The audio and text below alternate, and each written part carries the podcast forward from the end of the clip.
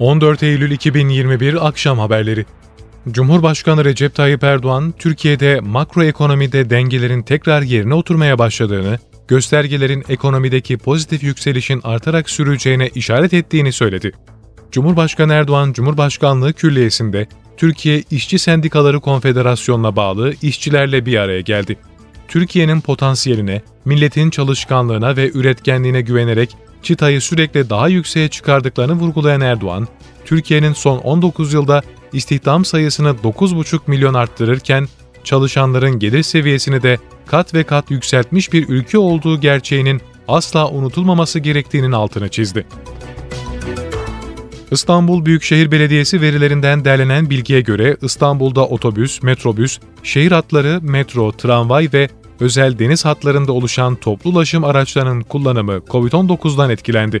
Toplu ulaşım araçlarını kullanan kişi sayısı pandemi öncesi 2019 yılının ilk 6 ayında 1 milyar 101 milyon 89 bin 478 kişiyken 2020 yılının ilk 6 ayında %40 azalarak 653 milyon 674 bin 91'e geriledi.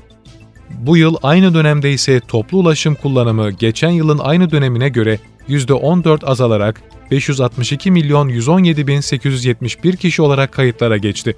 Salgından önce 2019 yılının ilk 6 ayıyla bu yılın aynı dönemi arasında ise %49'luk düşüş yaşandı. Ankara Cumhuriyet Başsavcılığı FETÖ soruşturması kapsamında Ankara merkezli 43 ilde 143 şüpheli hakkında gözaltı kararı verdi. Başsavcılıktan yapılan açıklamaya göre MİT ve Emniyet Genel Müdürlüğü'nün FETÖ mensuplarının deşifresine yönelik çalışmaları sonucunda örgütün Jandarma Genel Komutanlığı mahrem imamları oldukları tespit edilen 61'i eski kamu görevlisi 102 şüpheli hakkında operasyon başlattı. Ayrıca yakalanmamak amacıyla örgütün talimatı doğrultusunda gaybubet evi olarak adlandırılan hücre evlerinde kaldıkları tespit edilen 16'sı Baylok kullanıcısı 26 şüpheli hakkında gözaltı kararı verildi. İçişleri Bakanlığı koordinasyonunda Emniyet Genel Müdürlüğü ve Jandarma Genel Komutanlığı'nca yürütülen ikna çalışmaları sonucu PKK-KCK'dan kaçan bir örgüt mensubu daha güvenlik güçlerine teslim oldu. Bakanlıktan yapılan yazılı açıklamaya göre teslim olan örgüt mensubunun 2014 yılında terör örgütüne katıldığı, terörden arananlar listesinde gri kategoride yer aldığı belirlendi. Açıklamada yürütülen ikna çalışmaları sonucunda 2001 yılında teslim olan örgüt mensubu sayısının 145'e yükseldiği kaydedildi. Türkiye genelinde Ağustos'ta 141.400 konut satışı gerçekleştirildi. Türkiye İstatistik Kurumu Ağustos ayına ilişkin konut satış istatistiklerini açıkladı. Buna göre Türkiye genelinde konut satış sayısı Ağustos'ta geçen yılın aynı ayına kıyasla %17 azalarak 141.400 oldu. Ağustos'ta satılan konut sayısı Temmuz'a göre %31.19 arttı. Temmuz'da 107.785 konut satılmıştı. Konut satışlarında İstanbul 24.286 konut satışıyla %17.2 ile en yüksek paya sahip olurken, konut satış sayısının en az olduğu il 16 konutla Hakkari oldu.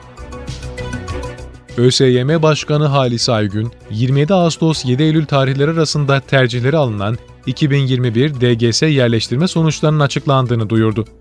ÖSYM'nin internet sitesinde yer alan duyuruya göre adaylar sonuçlarını ÖSYM'nin sonuç.osym.gov.tr adresinden erişebilecek.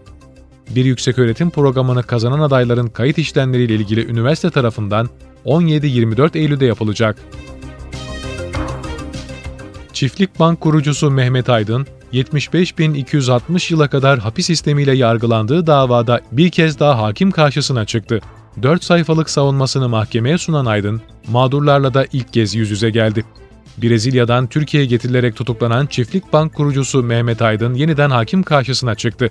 Aydın hakkında iki ayrı dava vardı. Her ikisi de Anadolu 6. Ağır Ceza Mahkemesi'nde görüldü. 3762 müştekinin bulunduğu davada Aydın ilk kez mağdurlarla yüz yüze geldi.